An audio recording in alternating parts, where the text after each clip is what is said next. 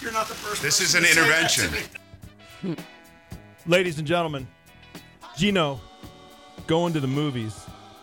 Are you big in the Academy Awards? Do you like? Because I mean, movies are your thing. Do you love watching the Academy Awards? It Academy used Awards? to be my favorite night of TV, and it's lost all its luster. Why? Yeah. Because of the amount of award shows that lead up to it, that you know, basically no surprises, and the lack of really big stars consistently across the broadcast. Mm-hmm. You know, you get a few, but I there's so many stars.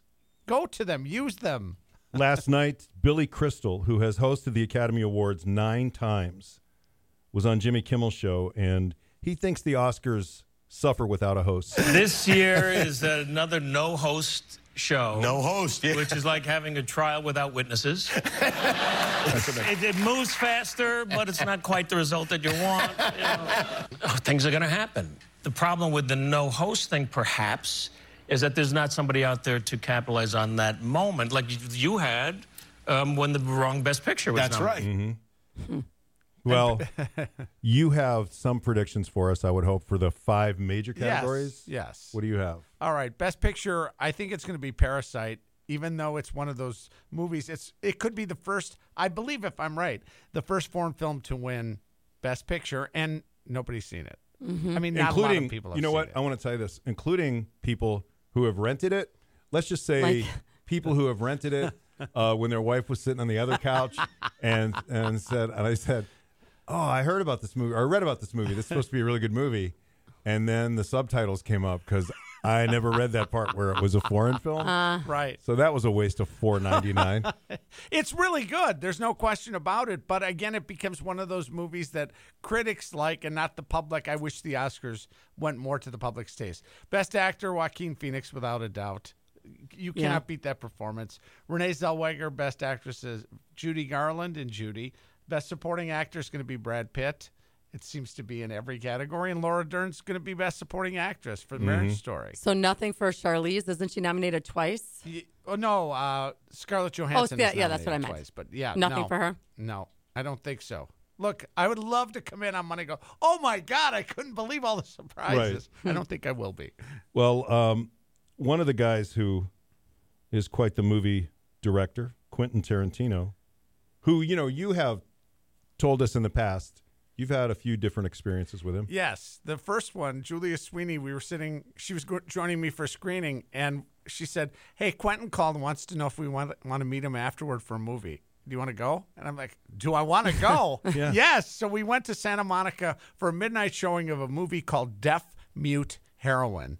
And it was a kung fu movie in Chinese, and there were no subtitles, if I recall. Oh anyway, he is, I'm watching him watch this movie. He is so into it, so passionate. You think he's watching the greatest sporting event ever. And he remembers me every time he sees me, doesn't always remember my name, but will point at me and go, Deaf Mute Heroine. because he re- Because he and remembers meanwhile that night. your your colleagues are going what? What Yeah, did right. he just say? What did he, What did he call you? you? um, Dave Letterman was telling this story about Quentin Tarantino to the point where he didn't think he was being believed, so he actually got his producer on the line to verify the story. And the story goes like this Dave Letterman once joked to a famous, beautiful Hollywood actress about dating Quentin Tarantino because she said they had been dating. And he said, Oh my God, no. Like Quentin Tarantino, like he's a little movie nerd. And Tarantino then called him up. Two days later, my assistant gets a call. It's Quentin Tarantino. He starts screaming at me, I'm going to beat you to death. I am, what? I, am going to kill you. I am coming to New York. I am going to beat you up, and you can't say that about me. So I now say, okay, how do you want to do this, bat or mm-hmm. fists? And he said, bat. I said, okay, great. When can you come in? When would be convenient? And I say now to my assistant, he wants to come in tomorrow night. Can you get him on the red eye? And this goes on and on and on. And that was it. So we don't hear from him for quite You a while. You didn't find him at all? He didn't show up. Years later is going to be on the show. So now uh, he's uh, in the in the makeup room, and I say, "Hi, hi, Quentin." I said, uh, "Remember that thing where you were going to?" I think you owe me an apology. And he says, "Well, I don't know. You know, you're making for blah blah blah." And his his publicist keeps saying, "Quentin, just apologize." Finally, he apologizes, but I could tell he wasn't certain that he owed me an apology. So he's a little Yeah, different. Well, Yeah. and in if you love Pulp Fiction, Samuel L. Jackson's character has a wallet that says "bad mother," and then mm-hmm. there's another word after that. Mm. That's Quentin's wallet. Oh, it is. Oh. Yes. And my last Hollywood clip I wanted to play for you is from Conan. Jeff Garlin, who we love in Curb Your mm-hmm. Enthusiasm, talks about how he got put into and then cut out of the movie Rise of Skywalker as an alien. Four hours of makeup, and I knew I had no lines because he does that. I'll sneak people in, but I thought maybe I'd get three, four seconds. Yeah. It's maybe a second, if even that. So where are you? Are you in the foreground at I'm least? in like right before they go off for their final fight. There's a whole speech and they talk about stuff. And I'm there. I'm the only alien in the scene. You'd think they could have stayed on me for a second. I got scanned for a toy.